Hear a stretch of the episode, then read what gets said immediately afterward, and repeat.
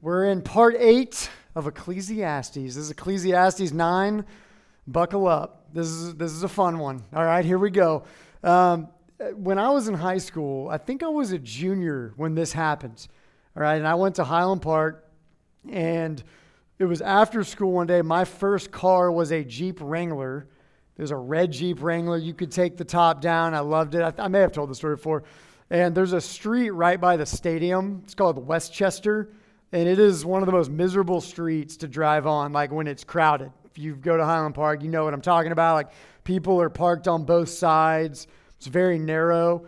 And so one day after school, I was leaving, and as I was going, uh, my best friend at the time was in front of me, and he had this big F 150. And so we had a bunch of people that were walking around, and so we wanted to be cool. It was like, you know, I got this car, want to be cool in front of everybody. So I'm blaring music. He's blaring music. We're honking. We're kind of waving at people, you know. And as we're going, I, I honk. I do something. I'm trying to be cool. And I look over here at some people. I'm like, what's up? And I didn't realize that he had stopped to let someone come through. And so I just, you know, hit the gas and rear ended him on Westchester. And this is a picture of my car. It's not that bad, but it's just fun high school pic for you there was going for the that's a that's a great look. I don't know what I was thinking, but kind of got the got the damage done right there. And that's not terrible. I just kind of bent it out, all right, and then got it fixed later. But his car was $2,000 worth of damage. So I had to pay $2,000. And so if you put yourself in my shoes, I have just rear ended someone, a loud wreck on Westchester after school so everyone saw this happening, and people are laughing. They think it's hilarious. And then I get to find out later that I owe $2,000 because of it. So I'm laughed at and I owe $2,000. It's just great. And so I remember that and how devastated I was, how stressed I was, how embarrassing it was. How I was like, how am I going to get $2,000? And I now look back on that and I'm laughing about it. Like I'm telling you guys this story we're laughing about it. And I tell you that because this happens all the time where a lot of times things that you think matter in the moment, years down the road, you look back on them and you're like, man, that's not as big a deal as I thought it was. Like, it's okay. And I don't know if you've ever had that happen with something where in the moment it seemed horrible or it seemed crazy or something. And then as time goes on, you were kind of like, that wasn't that big of a deal. It's okay.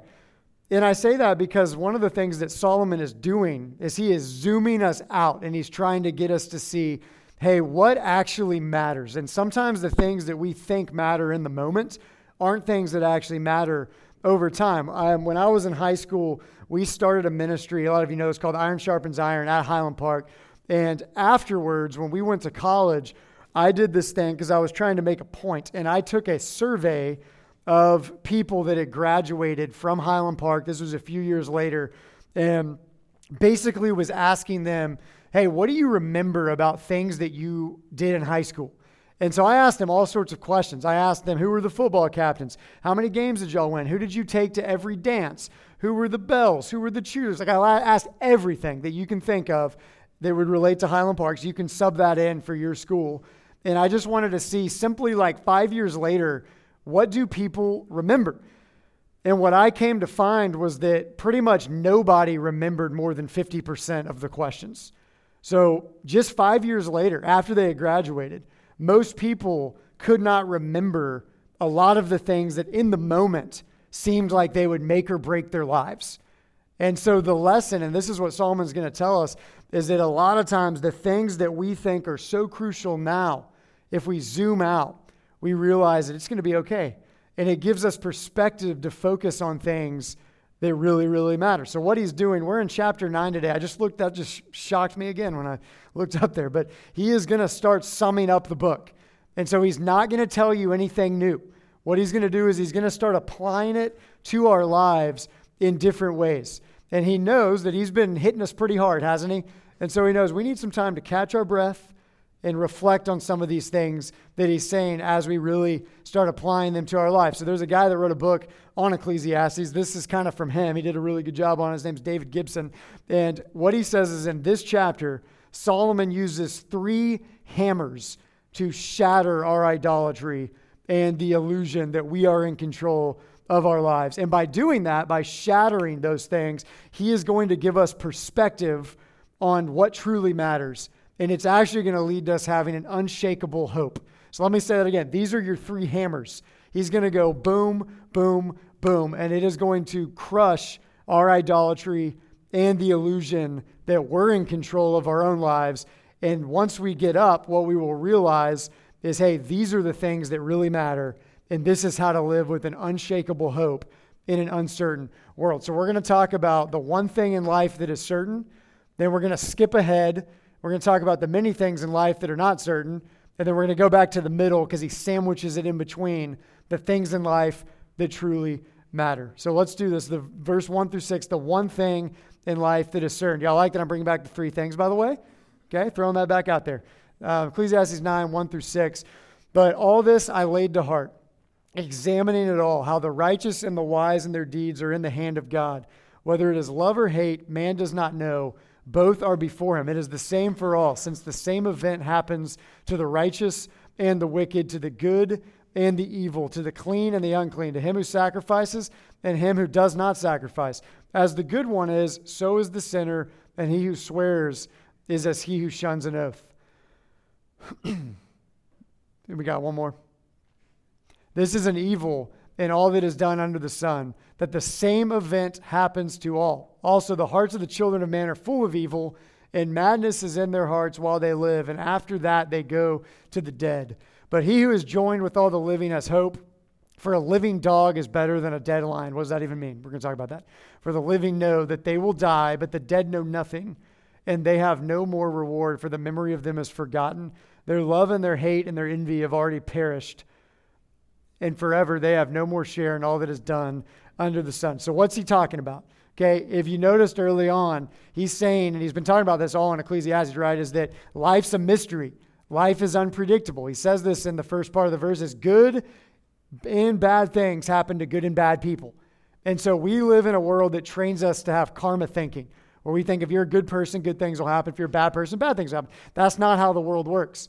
And that's what Solomon realizes. He's like, sometimes life is unpredictable. Good things happen to bad people sometimes, bad things happen to good people sometimes. We don't know what's going to happen next. God's in control of everything, but life is unpredictable for us. But he says, in the midst of life being unpredictable, there is one thing that is certain. So, what is the one thing that is certain in life according to Solomon? Do you see what it is? Is that every person is guaranteed to die one day. That's the one thing he says that's certain. There's a lot of things that are uncertain. Like, I don't know what's going to happen tomorrow. I don't know what's going to happen tonight. I don't know what's going to happen in 30 minutes. But Solomon says there's one thing you do know is that one day you're going to die. That's a 100% rate in the world. It's not 99%, it's 100% that every person is going to die. In Psalm 139, verse 16, um, the psalmist says about God, he says, Your eyes saw my unformed substance. In your book were written, every one of them, the days that were formed for me when as yet there was none of them. Meaning that God knows the exact amount of days that every single one of us is going to live. That has been ordained by God. He knows the exact amount of days that every single one of us are going to live. And a lot of times we don't take time to zoom out and actually think about this.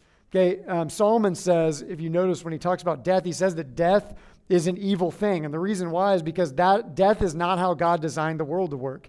When God designed the world, it was not intended that death would be something that is experienced. Death is a consequence of sin. So death is a consequence of sin. And this is what Solomon is realizing is that death is something that you mourn. Now we're going to talk about the Christian perspective on it, but when he says that to be alive, a living dog is better than to be dead, a dead lion, what he means is that when you're living, you still have opportunity.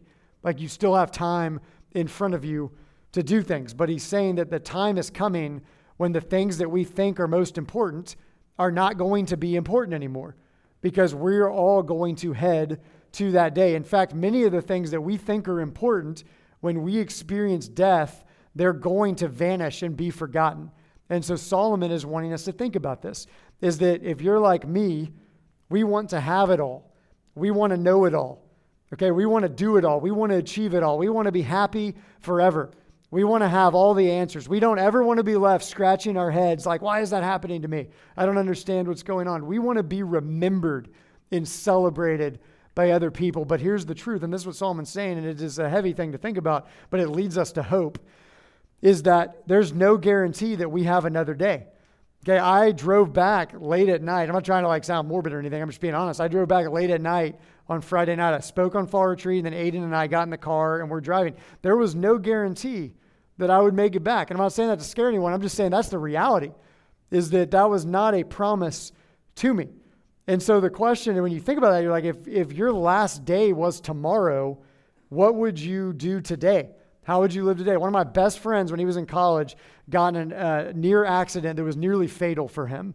And it changed his life because what he started to do is he would, he would come uh, to us and he asked this question, say, Man, I realize that I'm not promised tomorrow. So, how would you live today? This was his question. If you know you're not promised tomorrow, how would you live today when you realize you're not promised tomorrow? And what Solomon is getting at is that the life that we have is a gift to us. God has given it to us as a gift. What do we do with that, knowing that we don't know how many days we have? Okay, Martin Luther, when he was asked this question, he was like, What would you do if tomorrow you knew was like your last day? The, the story goes, and it's kind of a legend. We don't know if he really said this, but he said, If I knew tomorrow that the world would go to pieces, he said, I would still plant my apple tree. I was like, What are you talking about? Okay, this gets at this sentiment that his belief, and we're going to talk about this, was that with the life that God has given me, however many days I have, I'm going to be faithful and enjoy the things that God has given me in the world that he's put me in. Okay, there's an Italian proverb. It's a famous proverb. I really like this. It's got a good punch to it. It says, At the end of the game, the king and the pawn go back in the same box. This is what Solomon's saying is that whether you were a king or whether you were a pawn, when the game's over, you're going back in the box. So whether you had all the money in the world or you were poor on the streets, you're going in the same destination, right? We all have the same destiny. And you can fill that in with anything. Okay, Kevin Hart, another prophet, um, he had an interview one time, and in Hollywood, this is what he said. He said in Hollywood, in a moment of rare honesty, it's really interesting because he's always being funny and like taking ice baths and stuff like that. I don't know if y'all have seen that video, but he said, You have to be careful in Hollywood because you are presented with things that look like they'll last forever, but they can actually be taken from you at any time. He said that. He said, You got to be careful. Because at any time, these things that you're promised, the people are giving you, they can actually be taken at any time. And this is what Solomon's causing us to do. He's causing us to reflect on that. So that's the one thing in life that is certain. Okay, but many things in life are not certain. So this, we're going to skip ahead to verse 11. This is the second point. Okay, this is equally confusing. So here we go. Um, again, I saw that under the sun, the race is not to the swift, nor the battle to the strong, nor bread to the wise nor riches to the intelligent, nor favor to those with knowledge, but time and chance happen to them all. For man does not know his time, like fish that are taken in an evil net, and like birds that are caught in a snare. So the children of man are snared at an evil time when it suddenly falls upon them. So if you're like, how is this going to give me an unshakable hope? We're getting there. Take your time. we will we'll, we'll be there soon. But this is what he says: is that when you look at this, you're like, wait, the race is not given to the swift.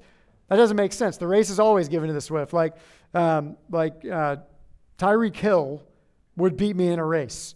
That would just happen. And I know that's shocking when you look at me, but that's what would happen. He's the cheetah. But Solomon's like, hey, sometimes in life, slow people win races. Okay? Smaller teams beat the big boys on Saturdays. Not going to call out anyone, but I'm just saying it happens. Okay? The battle, the strong don't always win the battle. The wise people don't always get the bread. The intelligent people don't always get riches. So what he's saying is that sometimes things don't make sense is that time and chance just happen. A lot of times, like most of the time, the strong people do win the battle. The intelligent people do get the high paying job. But he says sometimes unforeseen things happen, circumstances change, situations arise, and our plans get shattered. I don't know if you've ever had this happen where you're like, I had this completely planned. Like when I packed my suitcase for Senegal, right? I've told you about this. I had the whole thing figured out. They still lost my luggage. And so things happen. And this is what Solomon is saying is that you've got to put your confidence in something that's not under the sun. Because if you put your confidence in something that's under the sun, stuff happens. Things change, chance happens. And he's saying um, that one thing that you can't control, like one thing, could change all of your plans. James says the same thing in James 4 13 to 15. So you can check that out. And if you're in a small group, you're going to talk about that this week a little bit. So death is certain, but life is uncertain. So what do we do with that? How do we live in light of that? Well, in our world today, I want to start by telling you this there are ways that people respond to the fact of death. Life is uncertain, death is certain. How do we live? One time, um, I was teaching a Bible study when I used to do middle school ministry, and there were a group of guys. I love this big Bible study, and there was a group of guys that they wanted to go deeper. They wanted to ask deeper questions. So I'd always meet with these guys um, once a week and just answer their questions and go deeper. And we were at we were outside of New York Sub, which is right by Highland Park Middle School, having this discussion. Bibles are open, and this uh, guy who I believe was in eighth grade at the time walked by the Bible study and he started making fun of it. He started laughing at them. He was like, You guys are wasting your time doing this, living this way, and all that. And they didn't know what to do. And I'm going to tell you what I said to him, and I, I was I kind of stung him a little bit. I was trying to get him to think, all right? But that's how a lot of people live. Is in light of certain death, what a lot of people do is they basically reject all religious and moral principles and they just believe that life is meaningless. And so they, they're going to do whatever they want. And that's a very common approach. I would say that's how a ton of people live in high school is we're going to kind of ignore the thing that's coming and we're going to reject God and we're going to live however we want. Now, what I told him, and I tried to say this as gently as I could, is I said we could be wrong. Like opening our Bibles here, like what we believe, we very well could be wrong. But if you're wrong, it's going to cost you a lot more than if I'm wrong. And so, you really, I would encourage you to really spend time to make sure that you know what you believe. Because if you're wrong about what we're saying, it's going to cost you everything. And I don't want it to cost you everything. And I actually said that to him. And he was, you know, kind of like, what do you do with that? Um, the second thing that a lot of people do uh, this is a quote from Brennan Manning in one of his books. This is a very deep quote. I'm going to explain what this means. Thought this was genius. I read this in the summer. I was like, this is so Ecclesiastes. He says, one trait of the human psyche is its ability to make irrational judgments about worthwhile human investments, along with its refusal to view light in light, life in light of eternity. So, what he's saying is that a lot of times we think that things are worthwhile or not worthwhile but we don't think about eternity very much. Like we're so in the moment, we're so in the temporal, we're so in the here and now that we don't spend a lot of our time thinking about eternity. And then this is what he says happens when we do that. He says, whether it's the addict, whether it's the self importance of the workaholic, the self interest of the movie mogul, or the self absorption of the average person in his or her plans and projects, we all weave a fantasy of invincibility of what someone calls the denial of death. So I had a conversation with a, uh, a, a, student in Highland Park. This was last year, and he very honestly told me, he said that um, he's very afraid of thinking about death, but he doesn't want to engage God. And so he's just going to deny it and distract himself by living however he wants to. He, he told me that. Okay, and that's what Brennan Manning is saying, is that what a lot of people do in our world is they they will deny the reality of death and distract themselves. Okay, now as Christians, what we often do is sometimes we deny it and we try to put on a smiley face and act like everything's fine when there's actually sadness involved.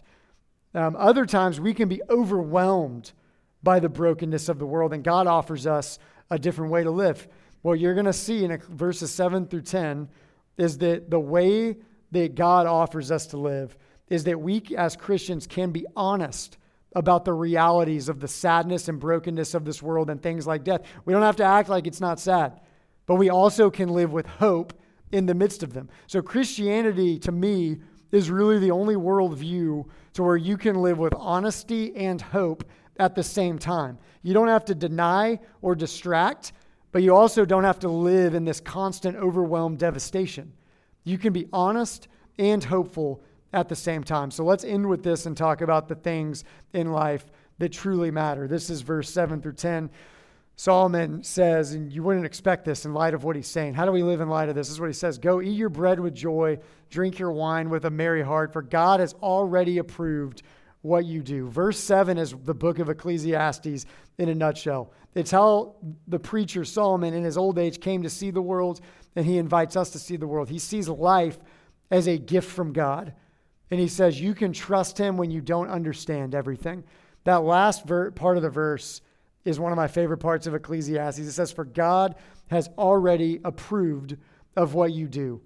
He says, You can live in the reality of God's approval of you. This points us to something even bigger. In Hebrews 9, uh, 27 to 28, which you're going to talk about in your small groups this week, I think I have it up here, and then we'll, we'll go back to um, Ecclesiastes.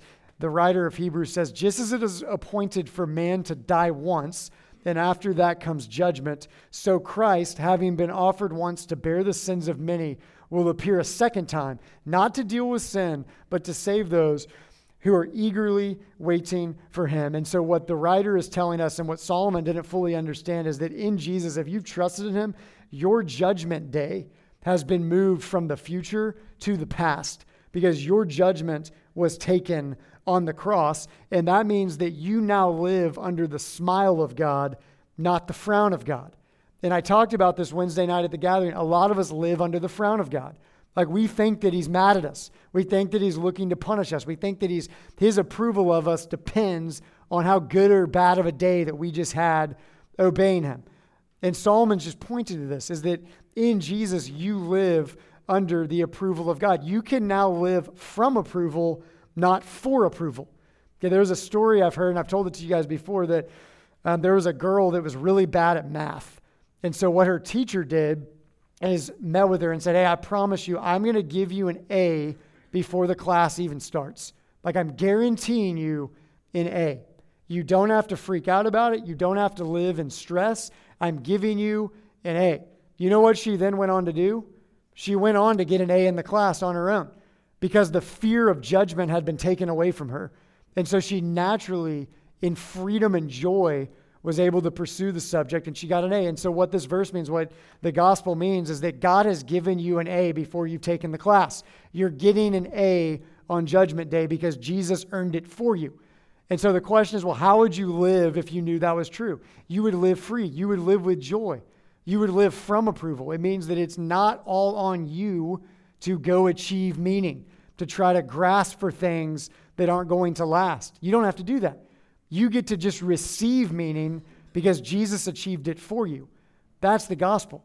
Okay, now if we go back to these verses, um, if you believe that, how does that affect your life? Let your garments always be white. Verse 8, let not oil be lacking on your head. I'm going to sum all this up. Enjoy life with the wife whom you love, all the days of your vain life that he has given you under the sun, because that is your portion in life. And in your toil, at which you toil under the sun. Whatever your hand finds to do, do it with your might, for there's no work or thought or knowledge or wisdom in Sheol to which you are going. So here are some things that he says. He says, Enjoy the life that God has given you. This is what the Bible calls your lot.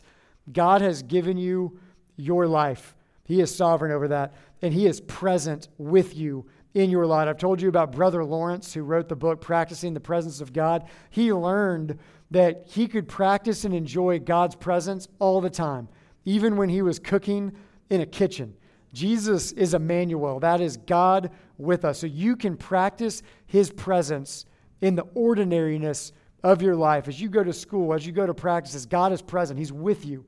You can enjoy and be aware of his presence in the realities of your life. I actually have an application. I just realized this. Here's the two things we do with this enjoy what he's given you and practice his presence in the ordinary things. And then the second thing is this is that what death and uncertainty and sadness cause us to do is it makes us homesick for heaven. It makes us long for the place and the days when that's not going to be a reality. And so when you experience the hard things, the reality of death, God is using those tools to dislodge you from seeking security here under the sun. He's reminding you that this world is not your home. But the same thing's true of his good gifts. Because what his good gifts are on earth, as great as they are, they're imperfect. So they are just a taste of the joy that is to come That's why in verses 7 through 10, he uses wedding imagery over and over again. He's talking about enjoying the relationships that God has given you, this wedding imagery. Everything is pointing towards this wedding where Christ is going to take us in and you're going to experience everlasting joy. So, both the bad things and the good things awaken this desire for heaven in us.